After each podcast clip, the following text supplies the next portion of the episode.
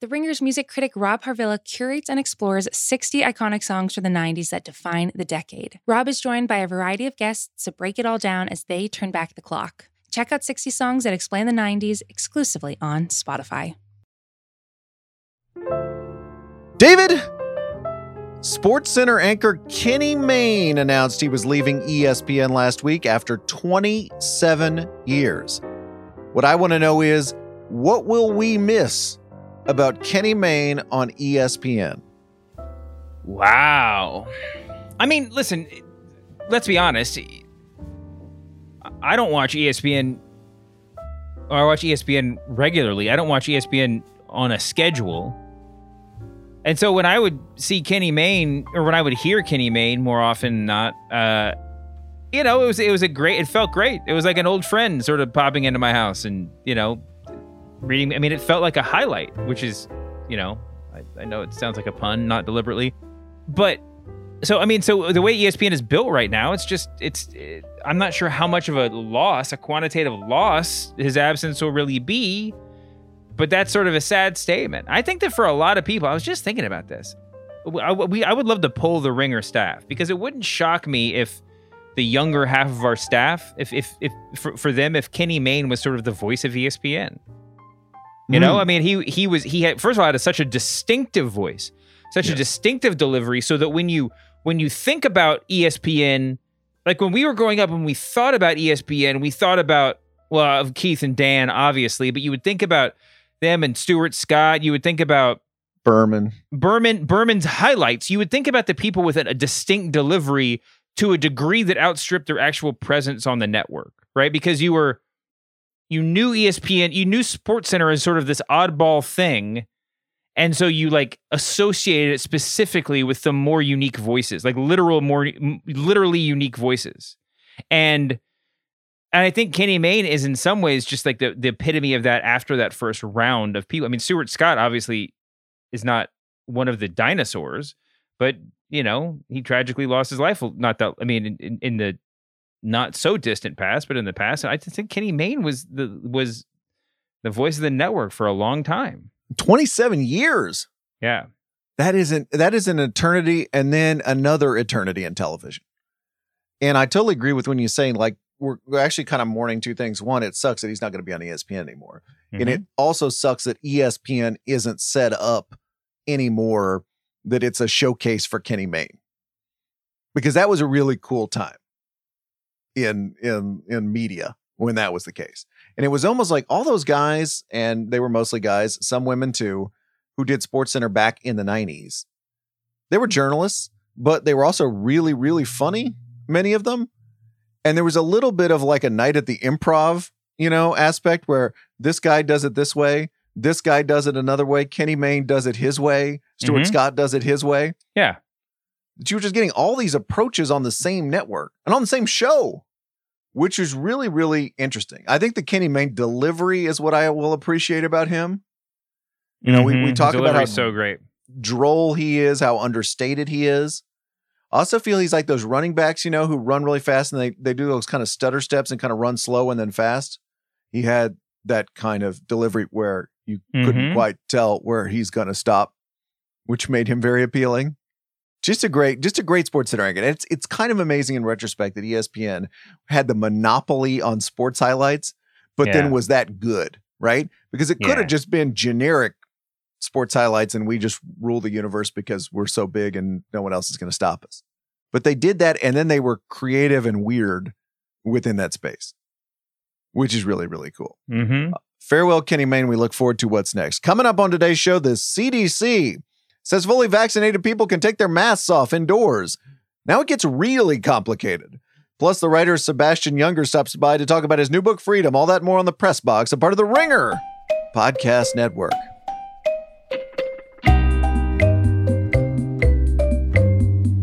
Hello, media consumers. Bryan Curtis and David Shoemaker here, along with Erika Cervantes. So right after we finished last Thursday's show, there was a huge announcement from the CDC, the Centers for Disease Control. After more than a year of mask wearing, David, the CDC said this: if you are fully vaccinated, you can resume activities that you did prior to the pandemic. and fully vaccinated people can resume activities without wearing a mask or physically distancing. Now, there are exceptions. You still have to wear a mask on an airplane, and businesses can still make their own rules. But this is huge. Were you as staggered as I was to hear good news in such a public forum? Yeah. I think as with so many other things over the past year plus, it's I think I was surprised.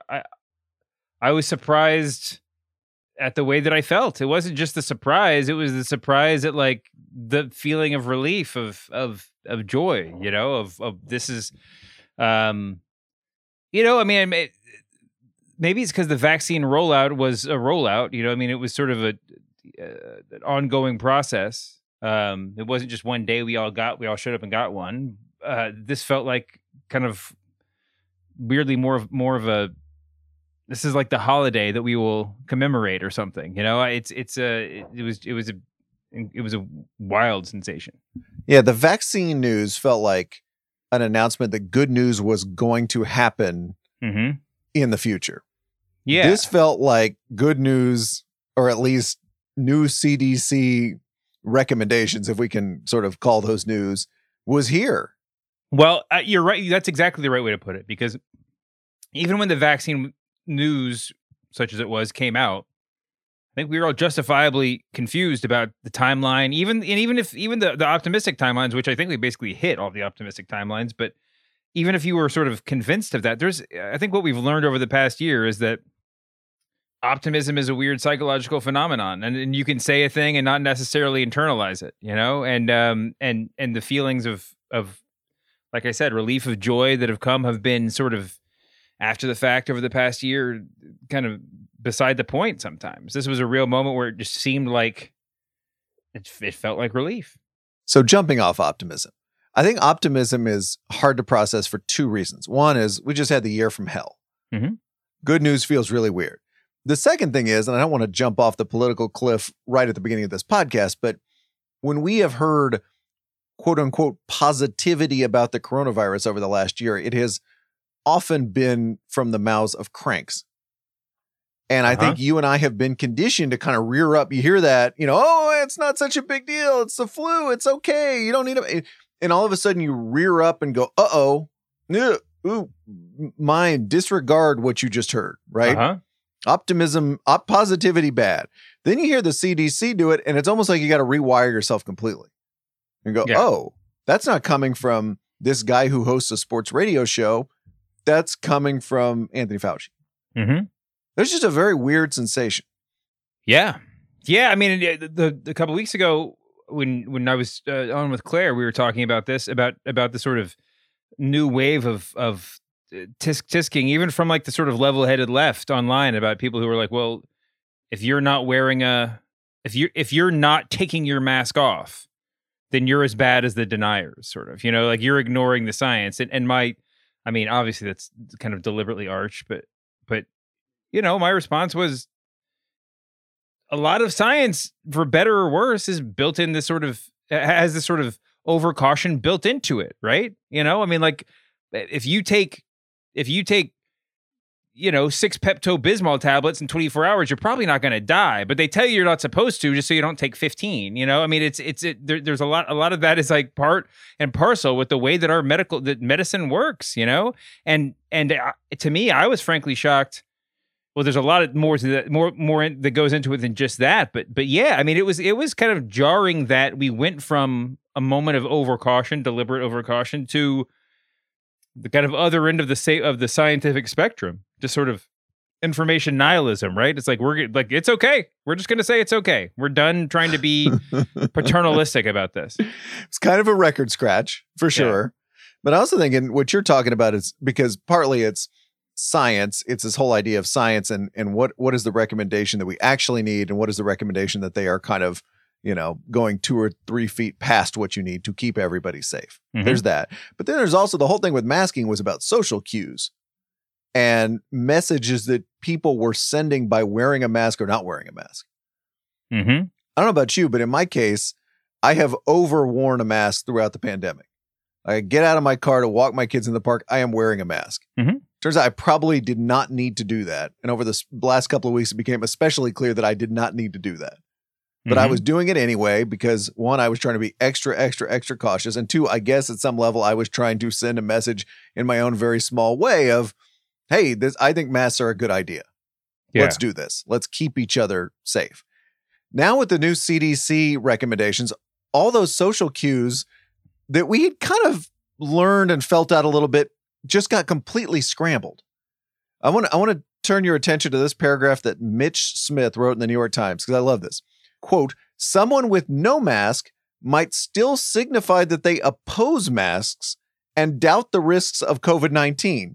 Or it might mean the person is fully vaccinated and following CDC guidance to the letter. And someone with a mask might now be signaling their support for virus control efforts, but rejection of the latest CDC guidance. Or it might mean that a person is unvaccinated and following the rules to stay masked. Or it might mean something else altogether. So you could tell something about someone, or thought you could before. Guess what? Now I don't know we're not going to know what masks mean anymore. There's going to be this enormous amount of, you know, again, the social cues we relied on are now just completely scrambled up. Yeah, I agree. I mean, I think that even before this announcement, that was one of the things we talked about on the press box, right? Which was, it should be acceptable to project that you are, you know, trying to help, trying to be safe for everybody else, right? It's okay. And to see somebody without a mask, I still don't think, I mean, all weekend I was walking around seeing people without masks. I don't think I ever got over the impulsive reaction that the people I was looking at were, I mean, your first instinct is that these people are, you know, anti-mask, anti-science, and then you realize, no, they're probably just vaccinated, right? I mean, but the first instinct is I think it's a fair one. It's what we've lived with for so long, and yeah, I mean, and also I just think there's a big practical element to it, right? I mean, I can't, obviously this doesn't go for everybody, but I mean, I wore a mask all the time, just like you. But as for specific moments when I was wearing a mask.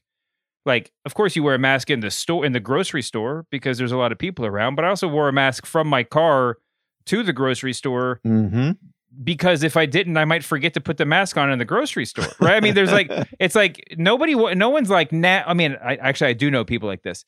Some people leave the house and they're like, you know what? I don't need my wallet today, and they roll out without the wallet, right? And they're maybe they're right, but never in my life would I ever say, nah, I don't need my wallet today, because I can't wrap my head around life to that extent, you know, and I can't imagine ever like being confident enough to do that, even if I could. So, you know, you wear the mask. Now we don't wear the mask. I was paddleboarding the other day, going off into the sunshine, having a great time, and then I realized several minutes into the session that I was still wearing the mask on the board. Yeah. By definition, I was not sick. I was more than 6 to 8 feet away from the next paddleboarder, but it just became habit. Yeah. And I totally get what you're saying about walking into the grocery store. I do the thing where if I have like two errands that are a block apart, I just wear the mask for the car ride from one to the other. Yes. Again, in hopes that I just won't forget or do something dumb. And it, you know, it's been a year. Yeah. It's ingrained into our heads. So we're talking about further complications. Well, here are some more. If being fully vaccinated now allows you to do all this stuff, we have to continue to confront the disparities about who has been able to get the vaccine. Out here in California, we have pretty good vaccination rates. 38% have at least one dose, more than 50% fully vaccinated.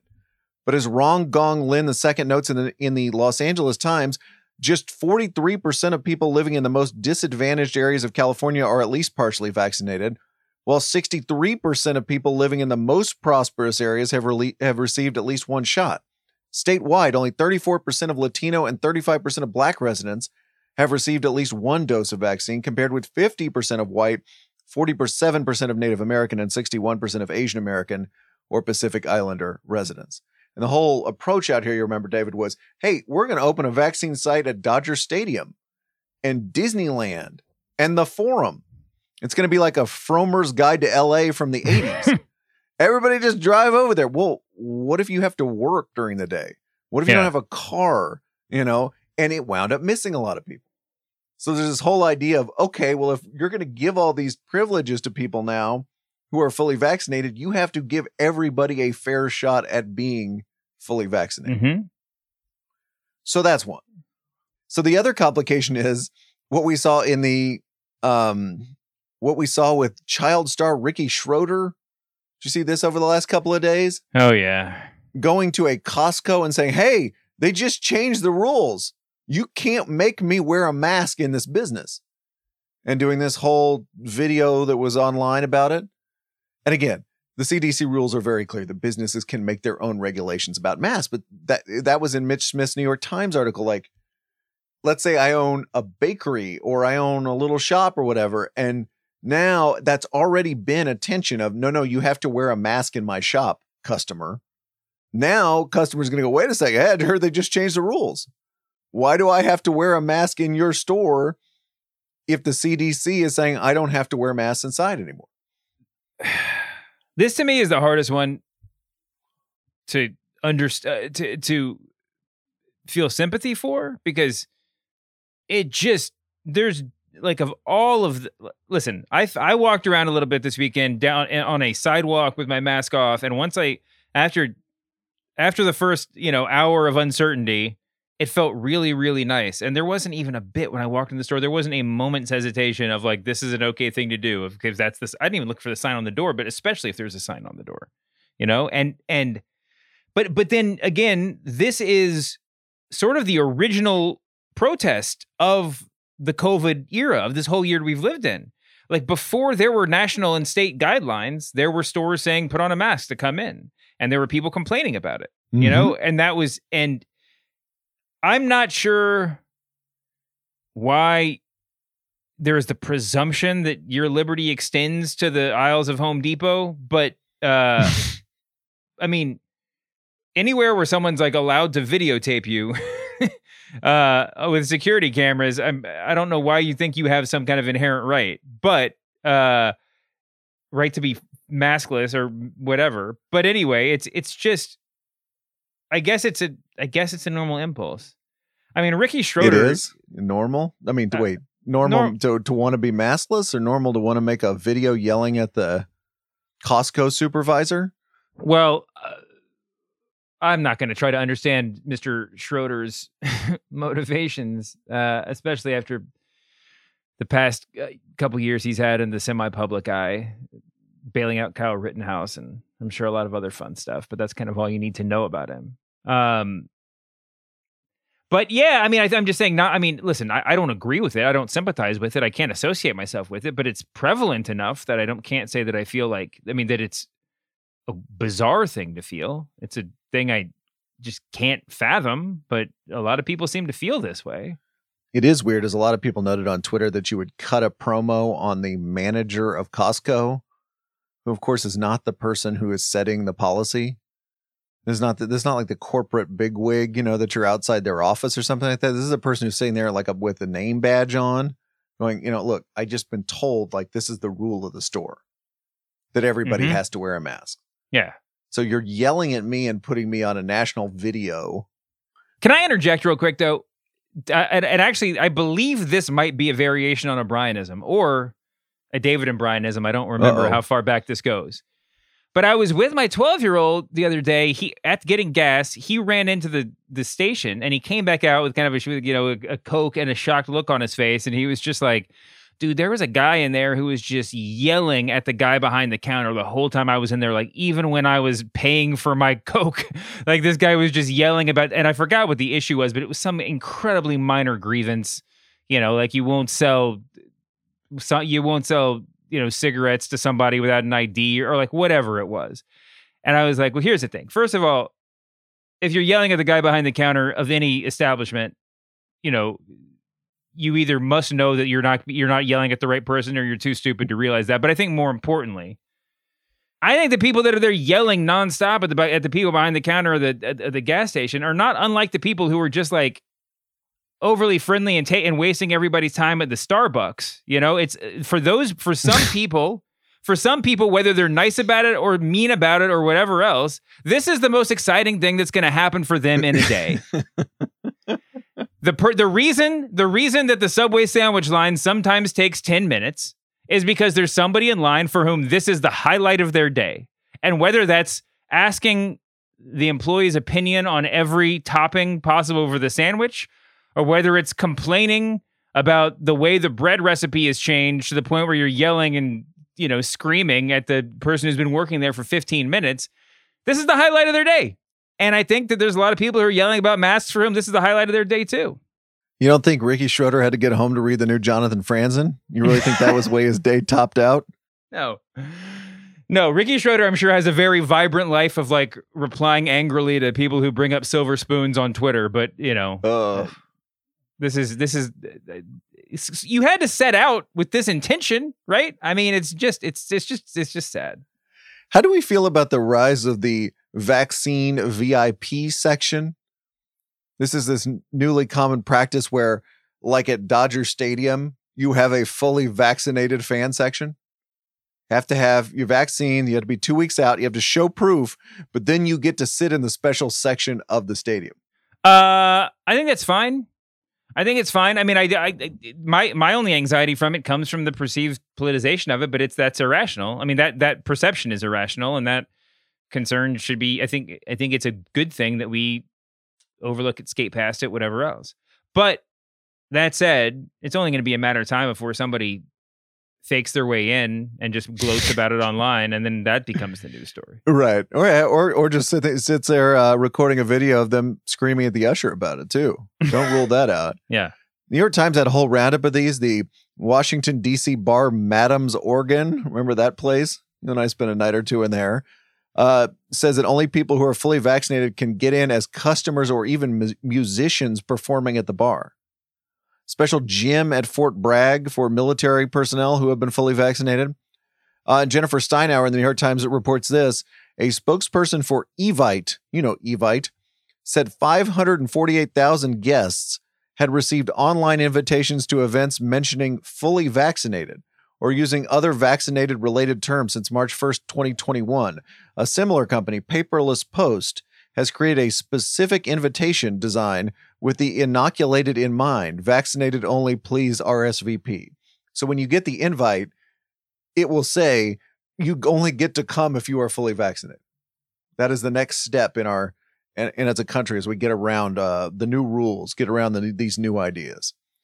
David, I want to close by listening with you to New York Mayor Bill de Blasio. I don't know if you heard about this enticement, but in New York, you can go to Shake Shack, and if you order a burger or a chicken sandwich and you are vaccinated, you get a free regular-sized fries. You know those crinkle fries that Shake Shack has? They're fantastic, yeah. Yeah, I would say they're pretty good, but okay. we can agree to disagree. Now, the problem with the Shake Shack fries is that, as with almost everything at Shake Shack, is that the burgers are too good. That's what it is. Yeah. There's no visit to Shake Shack. There's no Shake Shack meal that well-rounded Shake Shack meal that wouldn't be better than its weight in Shake Shack burgers. You know, right? Well, you would rather have four Shake Shack cheeseburgers than a double cheeseburger and fries and some chicken nuggets and a milkshake, right? Are you sleeping on the shakes? No, the shakes are fantastic. I'm just saying it's part of everything else. So you're saying The fries are the weak leg of the stool. The fries are Chris Bosch in this analogy. Don't talk about Chris Bosch that way. I'm just saying the fries are fine, but the other two are absolute all-timers, and the fries are really good. The Shake Shack produces some of the best chicken around, but as a part of a Shake Shack meal, I would just rather eat burgers all day. Fair enough. Bill de Blasio agrees with you, David. Because he was selling this free French fry program the other day by eating a hamburger during his press conference. I kid you not. I want you to hear Bill de Blasio encouraging New York City residents to get vaccinated while eating a hamburger. If this is appealing to you, just think of this when you think of vaccination. Vaccination. I'm getting a very good feeling. I'm teaching my kids right now not to talk when their mouth is full.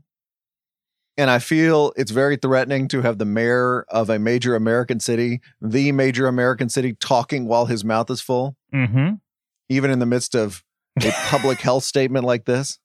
Even if it's funny, even if it's endearing, really what he's missing is the point that the Biden administration has been so good on for the past, well, since the beginning of the year, which is even if you don't actually need to wear the mask, you need to project that mask wearing is a positive thing, and you do that by wearing your mask around. He's not projecting to the children of America, Bill de Blasio, that chewing with your mouth full is bad. You don't think chewing a hamburger and say, vaccination gets the job done like wearing a mask all the time? Joe Biden has some drawbacks as a politician, some weaknesses. He has never resorted to this in Joe Biden's favor. Eating a hamburger on camera and saying, vaccination. So point to the White House on that one. All right, David, time for the Overword Twitter joke of the week, where we celebrate a gag that was so obvious that all of media Twitter made it at exactly the same time. Send your nominees to @thepressboxpod, where they are always gratefully received. David, an aquatic-themed tweet from the New York Post. Mm-hmm. Quote, diver spots fish wearing a gold wedding ring in Australia. Diver spots fish wearing a gold wedding ring in Australia. Now, I put the picture there in our Google Doc. The fish is not wearing the ring on its finger because the fish does not have fingers. The fish is kind of swum into the ring. The ring is like encircling the fish, almost like a collar around the fish. Mm-hmm. Do you want to hear some of the best responses to the fish wearing a gold wedding ring in Australia? Fish out here getting wifed up and I can't even get a text back. Great. Now there aren't even plenty of fish in the sea. Mm. That's great. The fish went to Jared. I like that one. Drip or drown. Very good. And my favorite, C said yes. C. S-E-A. Oh, I love it. I love it. Said yes. Thanks to Berner McBurnerson and Black Dickie Greenlee for that one. This one is for our Australian listeners. Last week, David, Matt Damon went on the Today Show to talk about his new movie, Stillwater. And Damon, looking rather scruffy, beamed in from an Australian sports book while having a beer. It was an Overword Twitter joke to write Goodwill Punting. Goodwill Punting. Thanks to Nathan Schmuck. And this week's runaway winner. After the CDC said we could take off our masks if fully vaccinated, people started coming up with other things the CDC is now encouraging Americans to do. Would you like to hear some of the best of those suggestions? Please. All right. New CDC guidance stipulates that vaccinated people no longer need to maintain a sourdough starter. It's just one alternative proclamation by the CDC. CDC announces you can put gasoline in a bag maskless if fully vaccinated. The CDC says vaccinated individuals may now gather in groups as large as 450,000 to invade the Russian Empire without adequate supply lines or a clear strategy. And my very favorite, CDC announces that emails need no longer be prefaced with, I hope this message finds you well in these extraordinary times. Thanks to Joaquin Nagel, Jay Fisher, Andrew Johnson, Scott Tobias, and Chad Orzel. If you helped America understand the new normal, congrats. You made the Overword Twitter joke of the week. God, if the CDC came out and said no one is allowed, you're going to be audited if you ever send an email about these extraordinary times again. I just think all of America would be behind that. Joe Biden would get his second term right now. We wouldn't have to worry about it. All right, David, in the notebook dump. I don't think any press box nonfiction pantheon is complete without Sebastian Junger. He is the author, of course, of The Perfect Storm. He's made a number of documentaries lately, including Restrepo. Well, Junger has a new, very slender book out called Freedom, and it's a meditation on the concept that proceeds from a very long walk that Junger took along the East Coast, along railroad lines. He explains. Here's Sebastian Junger.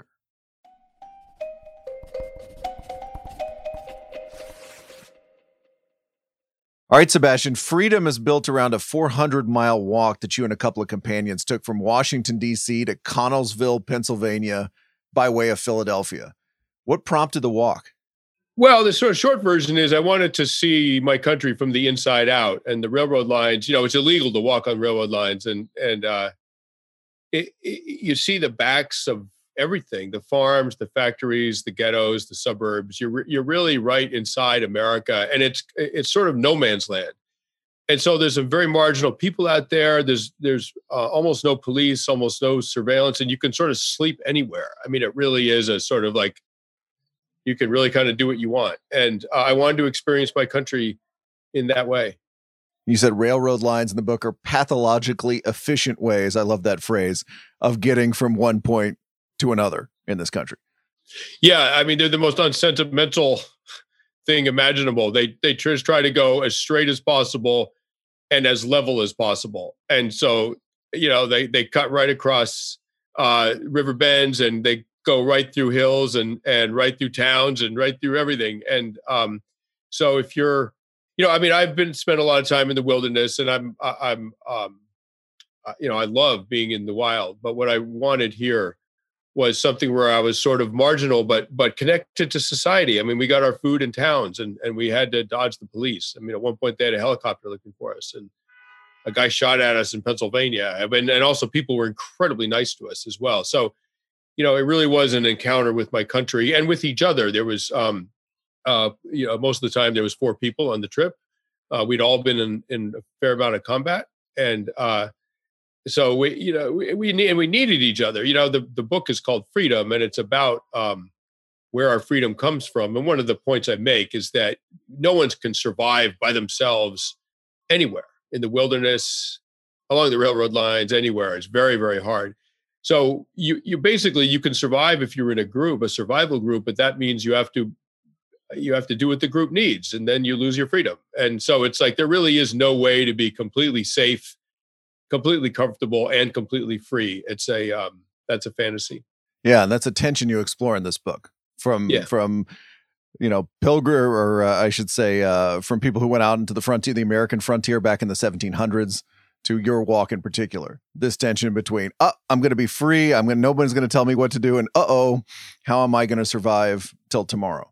Yeah, I mean, part of where we walked, you know, we walked from along the railroad lines, mostly along the lines, from D.C. to Philly, then we turned west. We were going to go to New York, and we changed our minds. We headed west, and we went to Pittsburgh, outskirts of Pittsburgh, to Connellsville. And so a lot of it was along the Juniata River, which was sort of this gateway. It was the only river that runs east-west in Pennsylvania. And so it was sort of gateway through the mountains for settlers in the 1700s who were pushing into Indian lands. And it was incredibly dangerous time for those people. And so with the, you know, they were fleeing economic oppression, political oppression. They didn't like the government breathing down their neck. They didn't like the church breathing down their neck. The wilderness was freedom. But what they found when they got out there, of course, is that the wilderness is incredibly dangerous, particularly when it's filled with hostile native people who don't want you there. And so to survive that, they had to basically have a communal defense pact where if there was an Indian raid along the frontier, everyone sort of like gathered at the stockade and collectively fought off the threat. And if you weren't willing to do that, and as an adult male, if you weren't willing to carry a gun, a flintlock rifle, a scalping knife, and a tomahawk at all times, you were basically cast out of the community. And so, you know, there went your freedom. You know, you're free of government oppression, but suddenly you're experiencing the, I don't want to call it oppression, but the forced collaboration of your peers. You were giving in to the strictures of society and the demands of your neighbors and things like that. So that's the irony here. The closer you get to quote unquote freedom, the more you have to give it up. Right. I mean, the closer you get to freedom in that context, the more danger you're in, and the more you need other people in order to survive. And then you have to abide by their norms. And that, you know, like that is the human condition. I mean, humans evolved for hundreds of thousands of years to survive in groups of 30 or 40 people, typically. None of the individuals in those groups, and they're very egalitarian groups, and egalitarianism in a society is a very powerful form of freedom. And they were extremely egalitarian. There were basically no accumulation of wealth, no social classes in those kinds of groups. But, you know, they were completely dependent on their peers for their own survival and vice versa. So that kind of like complete autonomy, I'm alone and I can do whatever I want, is just, you know, it's a Western fantasy. It's complete nonsense. You consider so many interesting notions of freedom over the course of this book. And I perked up when I saw the words infrastructure plan since Congress is considering one right now? How do infrastructure plans and freedom intersect? Well, any society, whether you're hunter-gatherers in East Africa 100,000 years ago or Americans in 2021, every society comes to collective decisions about what to ask from its individuals and how to use its resources and how to share things in a fair way that continue the survival of the group. That's just what humans do.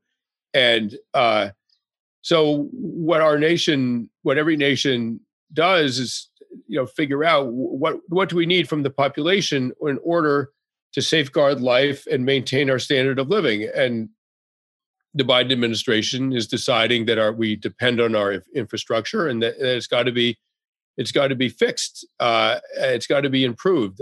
I'm a journalist and I'm agnostic on policy, but I will say as a former anthropologist that the fact that we all collectively owe something to the our sort of group welfare is not a radical and new idea. It's extremely ancient. Yeah, you mentioned Albert Gallatin, who had a very old idea of an infrastructure plan. At that point, roads and railroads, that involved seizing people's land, right? And in a sense, taking away some of their freedom. Oh yeah, Gallatin was a Swiss. He was a citizen of Switzerland. He came to this country in the 1800s. And in the early 1800s, he devised a plan to build a national railroad system. I mean, what was happening is that the East Coast cities, I mean, does this sound familiar? The East Coast cities were cosmopolitan. They were increasingly affluent. And the interior were sort of languishing because they were out of touch. They had no easy way to get to the coast, to transport their goods, their crops to the coast. It cost as much to transport a bushel of corn to Philadelphia from Western Pennsylvania as it was worth in the market. So what Gallatin realized is that the United States did not invest in the railroads and canals, something way beyond the scope of private industry to do if on its own. If they didn't invest, basically the country would become sort of pot bound. I mean, we would grow and grow, but we'd be confined to this little strip of coastal plain before the Appalachians, and what could be the mightiest nation in the world would never be. So he eventually his plans were implemented in a different fashion, but basically the federal government undertook this massive project of building, a railroad system that could cheaply and easily transport produce all around the country. And eventually that system reached all the way to California. What they had to do, though, is use eminent domain to seize private property where it would, when it was in the way of the route of the railroad. And so this all went to court, and the court agreed that it was in the public interest. The railroads were so much in the public interest. This huge infrastructure project was so much in the public interest that it gave the government the legal right to seize property from private people and compensate them. And the court's wording was it was the railroad's ability to annihilate distance that made it so valuable. So so there you have the courts and the government deciding this is for it was for the greater good. Some people are going to be hurt by this. We're trampling on their individual right to own property, but at some point society has to make large-scale decisions that benefit everybody, and that's what we're going to do. You also have a really interesting discussion of numbers called Gini coefficients, which you say are a measure of freedom. How do they work?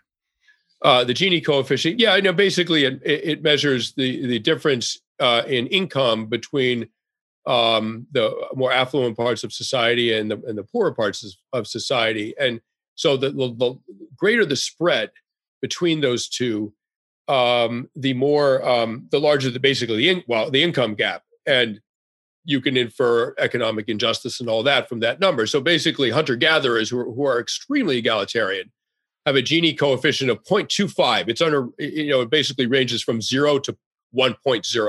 So 0.25, basically one quarter, is much closer to complete equality, complete egalitarianism than it is to complete monopoly. The United States has one of the highest Gini coefficients.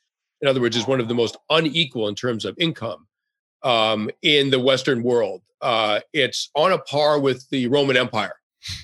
The Gini coefficient is, if I'm remembering correctly, in the low 40s, 0.41, 0.42. Medieval Europe was 0.79, unbelievably unfair, and that was brought down by the Great Plague, the Black Death, which killed so many people, killed 1/3 of Europe, and suddenly there was a shortage of labor because so many people died, and so that sort of redistributed the wealth. And as you write, it would be nice to think that egalitarian societies are going to be the ones that rise up to dominate world events, but that's not exactly the case, right? I mean, my personal history is I came from a very liberal environment. I went to a liberal college, I have a liberal family, and I vote Democratic. So, you know, when I just, as I was writing the book, I just assumed like a very economically unfair system is bound to collapse and sort of like rearrange itself in a more fair way, and that those countries aren't going to do very well, that sort of social justice and economic justice are basically very, very, they're socially healthy and will make for powerful countries. And actually it's the reverse. I mean, if you look at, I'm sorry about the noise, I'm in New York City right now and the windows are open, it's a hot day, I don't have AC. So if you look at the really powerful empires throughout the world, the Han Dynasty, the Roman Empire, America, they're typified by a high Gini coefficient. Really egalitarian societies, I mean, there's many good things to recommend them, and personally, they're to my taste, right, political taste. But they're actually historically not very powerful. The societies that have really dominated the territory of the world and the populations of the world typically are not very economically fair. They have high Gini coefficients. You had a nice phrase, a sweet spot of economic injustice is what seems to propel a country into world power. Right. And I'm not, to be clear, I'm not saying we should. Not endorsing, yes. I'm not endorsing it. I'm just pointing out the research of other people that have shown that not a very high, but a moderate amount of economic injustice basically collects a lot of capital in the hands of relatively few people. And that capital can be used in sort of dedicated ways to expand the power of that country, of that empire. And so that seems to be a path to territorial and population control that a very egalitarian hunter-gatherer society will never even aspire to, much less attain. So you and your companions are walking along the railroad tracks, and you note that when you're doing this, you are technically trespassing at pretty much every moment. How did you guys avoid authorities on your trip? Well, the nice thing about railroad line is it's dead straight a lot of the time. And we got very sensitive to feeling trains coming. I mean, we couldn't even hear them, but you could, there'd be a mile or so off and something would change in the air. And these big freight trains or the Amtraks that were going really, really fast. And you could just kind of feel it. And we'd look at each other and we'd all, the engineers will call you in. So we sort of dive into the underbrush when we could.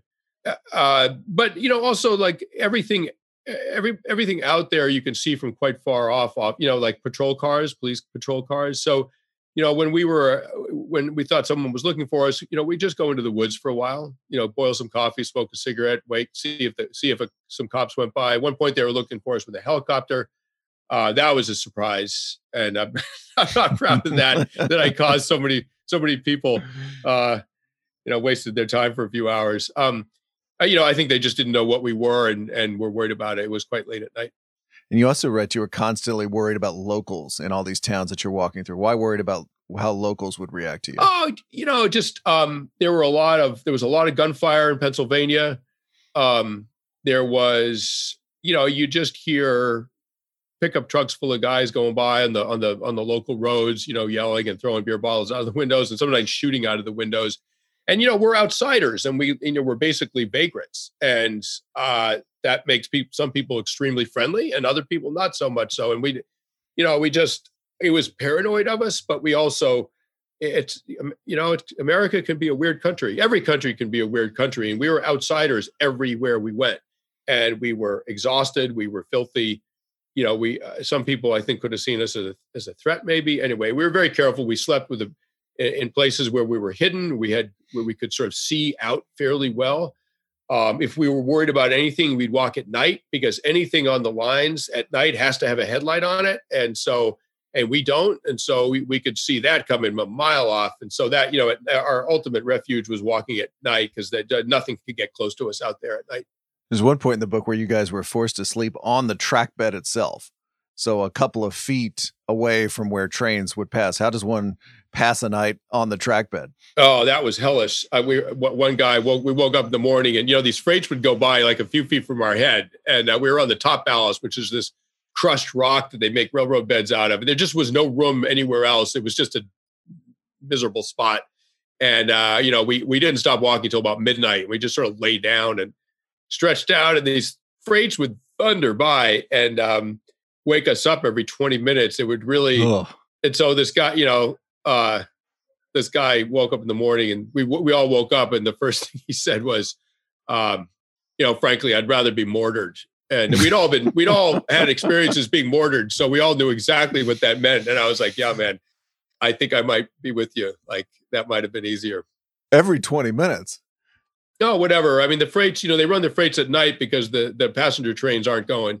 And so the sort of freights own the nighttime, and they just push those things through. You know, we're on the East Coast corridor, like they were pushing that stuff through constantly. And I love the freight chains. I mean, they were long, they didn't go that fast, and they were just, I mean, America moves so much stuff around, right? I mean, cattle and coal and tractors and you just tanks, Humvees, like you name it, it's going by on a flatbed or in a car, and it just is sort of fascinating to watch it go. Freedom's one of your shorter books, 133 pages before the notes. What's different for you about writing a book like this versus writing one 2 or 3 times as long? Yeah, well, you know, my first book, The Perfect Storm, was about something that happened, a huge storm that sank a fishing boat out of Gloucester. A death in Belmont was a cold case of a murder in 1963. War was about a single deployment with a platoon in eastern Afghanistan. These are all events that, you know, you really want to document. Not endlessly, but very, very thoroughly. That takes some time. It takes some pages. My book, Tribe, and this book, Freedom, they're not documenting events. They're about an idea. And I feel that the more efficient you can be in explaining the heart of your idea and the basis for your thinking, the more people will retain it. And really what you're trying to do, I mean, I'm not trying to be comprehensive. You could write almost endlessly about the topic of freedom. And it goes to the core of the human experience. It's a word that's horribly misused. You could write on and on and on about it and never sort of reach the end. But what I'm trying to do is give people a sort of way of thinking about it and then starting a conversation with them that they can then continue. And so when I'm writing about an idea, a concept, I try to get in and out very quickly. I use as few words as possible. And I really try to get people just to implant an idea and then, as a writer, leave. Do you get a different kind of satisfaction as a writer finishing a short book versus a long one? Yeah. I mean, yes, I do. I mean, again, it's conceptual. So did I communicate the sort of core concept that I set out to communicate? I'm not trying to recreate a world or a situation. It's an idea. And so, very briefly, throughout human history, freedom for our purposes means can we maintain our autonomy from a greater power that wants to control us? That's what freedom means, and for our purposes. So traditionally throughout history, which goes, obviously, we're going back 100,000 years at least, the first thing that people, that a community, a group will do is try to outrun their oppressor. And humans are very effective at that. I mean, sort of larger, powerful societies are actually not very mobile. They're rooted in place to towns. They have a lot of equipment, bureaucrats, whatever. It doesn't move very easily. Nomads move extremely effectively. So outrun your oppressor. If you can't do that, you're going to have to outfight them. Humans are just about the only mammal where a smaller individual or a smaller group of individuals can defeat in combat. Physical combat can defeat a larger individual or group.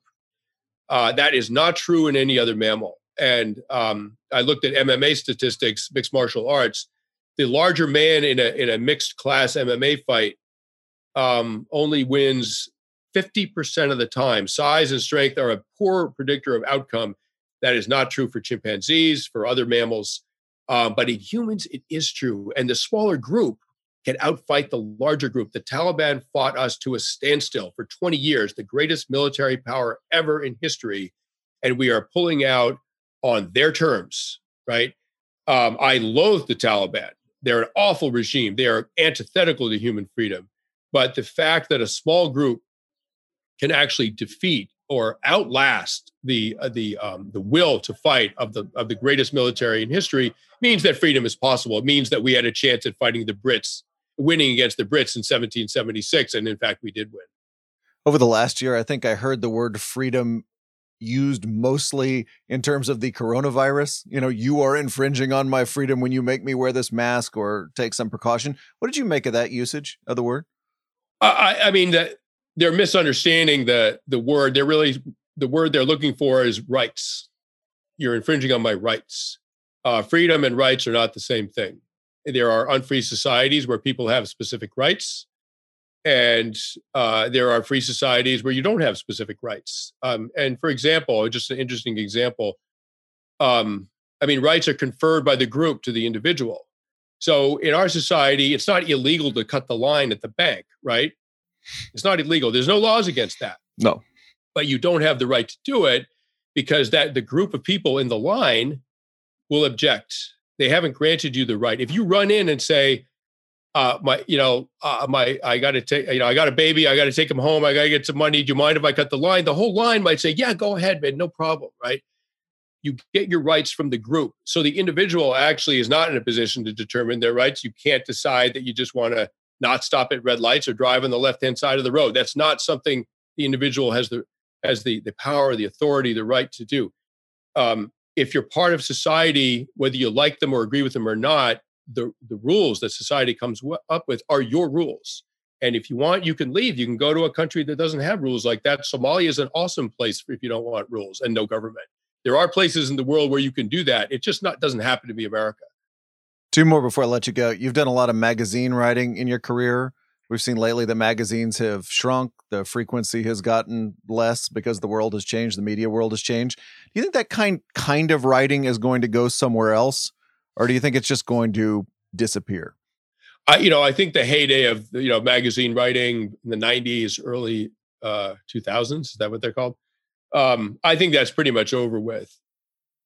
I mean, it's shifted. A lot of writing has shifted online, which is sort of good and bad, I think. I made a living for a while as a magazine writer. I really enjoyed it. And I regret that it's gone because I wish another generation of young journalists had that as a forum.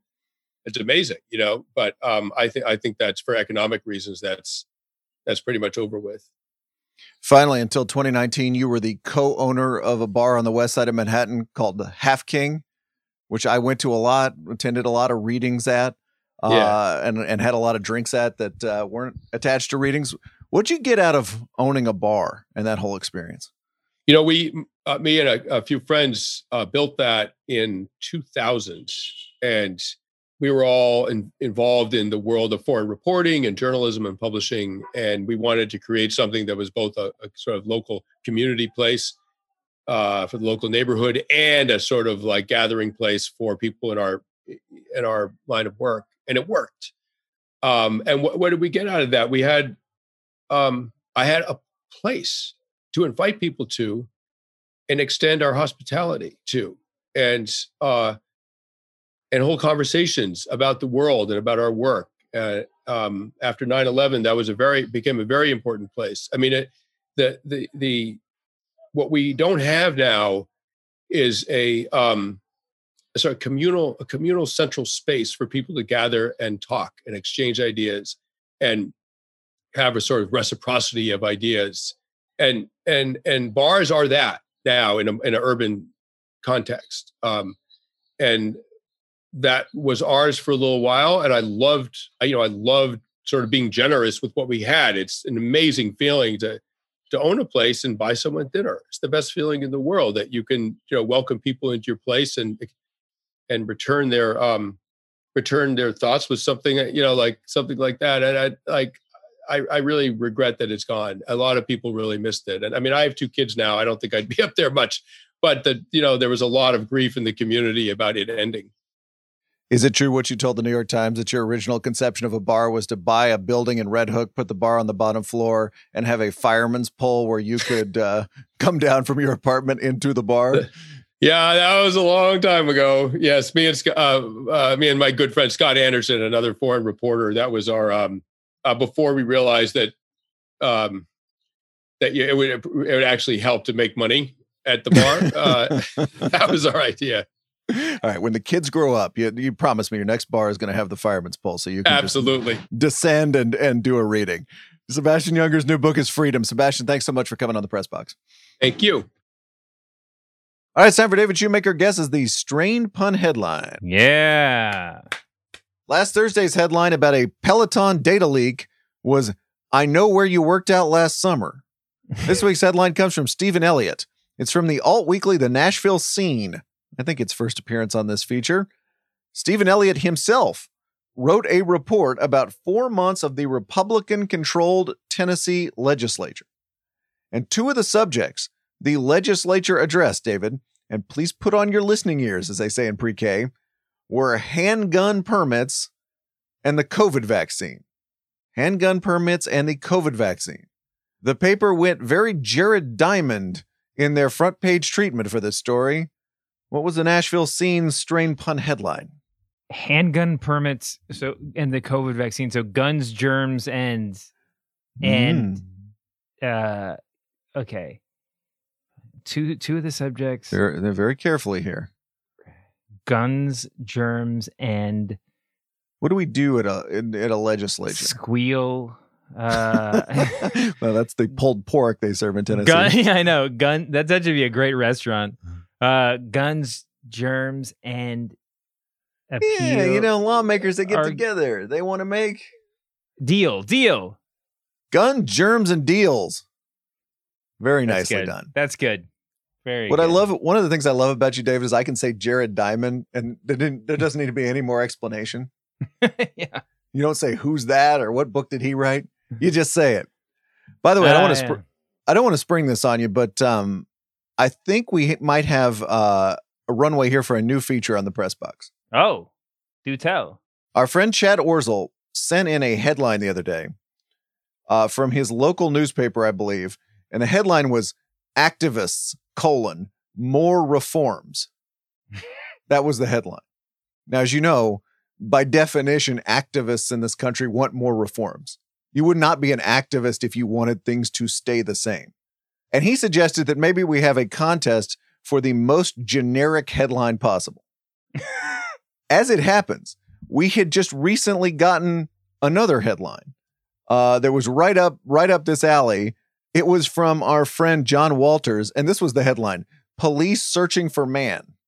Okay, so we've got a pretty good. That's it. Police searching for man.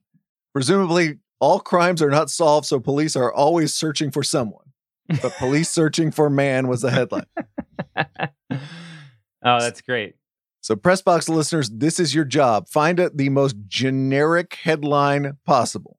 The two to beat are activists, more reforms, and police searching for man. Oh, I love it. We will collect them at a later date. He is David Shoemaker. I'm Bryan Curtis. Production magic by Erika Cervantes. We are back Thursday with Jeff Gwynn, author of the new book, War on the Border. And Brian's childhood mentor. Absolutely. Plus more lukewarm takes about the media. See you then, David. Later, Bryan.